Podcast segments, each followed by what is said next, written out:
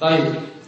Ini pertanyaan, bagaimana sekiranya imam tasyahudul awalnya lupa sampai sudah tegak berdiri? Berdiri. Ternyata dia kembali lagi. Bagaimana? Ini perbuatannya haram. Tapi kalau sudah membaca Fatihah dia kembali lagi batal salat. Tapi hanya berdiri tegak, ini perbuatannya haram. Dan dia harus sujud, sujud sahwi nanti. Kenapa? Karena Nabi Shallallahu Alaihi Wasallam bersabda, "Idza istatamma qa'iman fala yajlis, wa idza lam yastatim fala yajlis." Kalau sudah sempurna berdiri jangan duduk. Tapi kalau belum sempurna berdiri, maka silahkan duduk. Nah bagaimana dia duduk? Sementara kita masih duduk. Tidak apa-apa kalau kita. Maka nanti imam harus su sujud dan istighfar kepada Allah Azza wa Jalla. Wallahu ta'ala. Baik, bagaimana waktu muda? Banyak sholat yang kita tinggalkan. Sementara sekarang kita tobat. Perlu dikodok, nggak perlu. Istighfar aja sudah banyak-banyak. Ya, Allah amma salat Allah memaafkan yang telah telah lewat. Ya, ada Allah Apakah ketika berdoa kita boleh mengarahkan pandangan ke atas?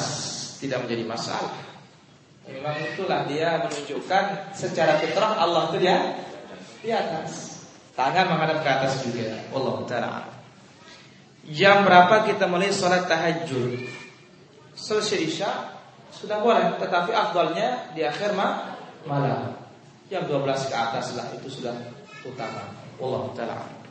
Kalau kita lupa sudah tasyahud awal atau belum, apakah harus di lebihkan rakaatnya? Tergantung sekarang. Lupa. Lupa itu ada dua. Ada namanya tahari dan ada namanya syak. Lupa taharinya bagaimana? Dia berusaha mengingat. Ketemu. Ya sesuai dengan apa yang dia yakin yakin.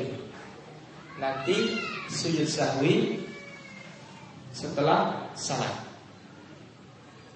ya atau sujud sebelum salam. Andai kata kita lupa tapi nggak ketemu juga, ini dua apa tiga? Sudah sudah cari fatihah yang nggak jelas juga, cari cara duduknya nggak jelas juga. Maka apa? Ambil bilangan terkecil. Ambil bilangan terkecil. Kemudian sempurnakan. Setelah salam baru kita sujud sah sahwi. Inilah dia caranya kalau kita ragu dan lupa. Allah taala.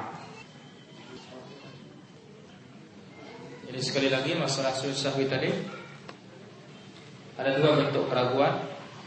Pertama, keraguan yang ketemu. Mana yang sahih? Maka di sini sujud sahwinya setelah salam. Tapi kalau dia ragu tidak ketemu, ambil bilangan paling kecil. Sujud sahwinya sebelum salam. Ya, jadi itu sekali lagi ya seperti dia lupa sudah rakaat kedua atau ketiga.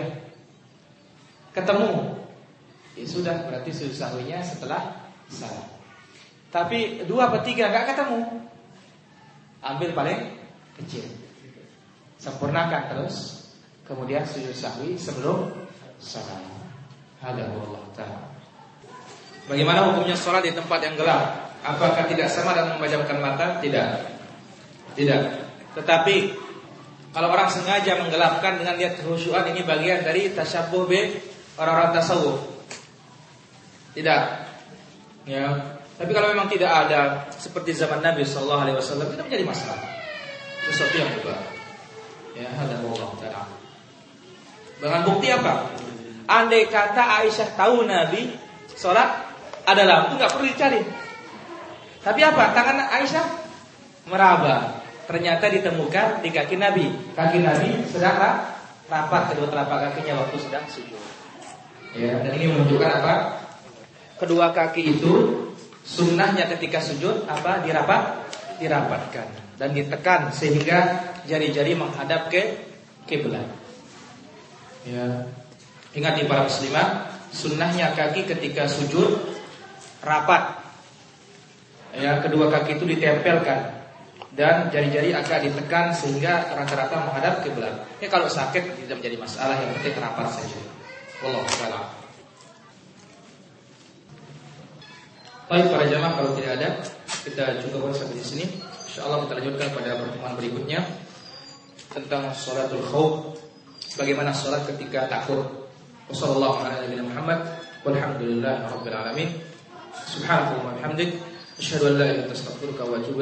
Assalamualaikum warahmatullahi wabarakatuh.